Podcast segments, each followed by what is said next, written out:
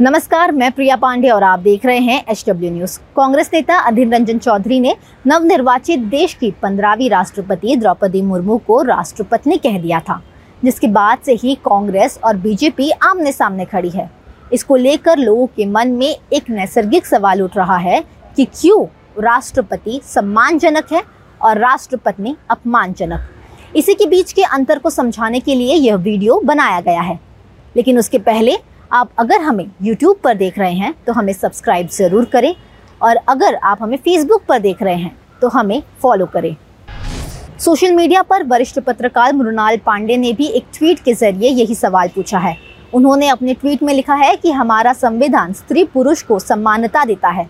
अगर राष्ट्र के साथ पति शब्द अपमानजनक नहीं है तो उसकी जगह पति शब्द रखना क्यों अपमानजनक माना जाता है? ये सही है कि कई पश्चिमी देशों में, स्वदेश में फादरलैंड कहते हैं, हम तो भूमि को भी भूदेवी और देश को सदा से भारत माता की संज्ञा देते हैं। सोचना ज़रूर होगा। ये सवाल सोशल मीडिया पर पूछा गया था तो इसका जवाब भी हमें सोशल मीडिया के ज़रिए ही मिला है। नित्यानंद मिश्रा नाम के एक यूज़र ने अपने पोस्ट में लिखा है कि मौजूदा राष्ट्रपति द्रौपदी मुर्मू को राष्ट्रपति ही कहा जाना चाहिए। उन्होंने इसके पीछे की वजह बताते हुए कहा कि संस्कृत शब्द पति के कई अर्थ होते हैं। इसे बेहतर तरीके से समझने के लिए हम सिर्फ़ दो अर्थ पर ध्यान देंगे। पहला, किसी महिला का पति होना, जो कि हम आमतौर पर जानते हैं और समझते भी हैं। वहीं अगर हम दूसरे की बात करें तो पति का दूसरा अर्थ होता है किसी सेना का प्रमुख या नेता। महान व्याकरण पणिनि द्वारा रचित नियमों के अनुसार एक पति का स्त्री रूपी पत्नी होता है, जबकि दूसरे पति का पत्नी रूप भी पति ही होता है, जैसे सेनापति, कुलपति, सभापति और अरबपति।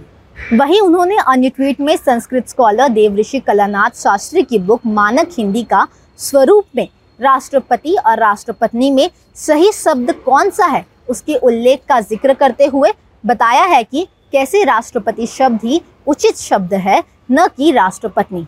साथ ही आपको बता दें कि ये पुस्तक हमारे देश की पहली महिला राष्ट्रपति प्रतिभा पाटिल से पदभर संभालने के पहले ही लिखी गई थी। इस मामले में सियासत काफ़ी तेज हो गई है। इस मामले में तंज कसते हुए ट्विटर पर ही त्रिभुवन नाम के एक यूज़र ने ट्वीट किया है और लिखा है कि भारतीय संस्कृति और राजनीति में उन नावेदित राजनेताओं को मेरा कोटि कोटि प्रणाम। जिन्होंने देश को पहली बार इस सत्य से बोध कराया है कि पति कितना सम्मानपूर्ण है और पत्नी कितना अपमानजनक शब्द है। ऐसे शब्द को तो हमें असंसदीय शब्द की श्रेणी में ही डाल देना चाहिए। भाषा के जानकारों के अनुसार भले ही राष्ट्रपति पद पर कोई महिला हो या पुरुष, उसे राष्ट्रपति कहकर ही संबोधित किया जाएगा। लेकिन अगर कोई भूलवश राष्ट्रपति कह भी देता है तो यह उस व्यक्ति की अज्ञाता को दर्शाता है। न कि उसके बारे में यह कहा जा सकता है कि उसने अपमान ही किया हो।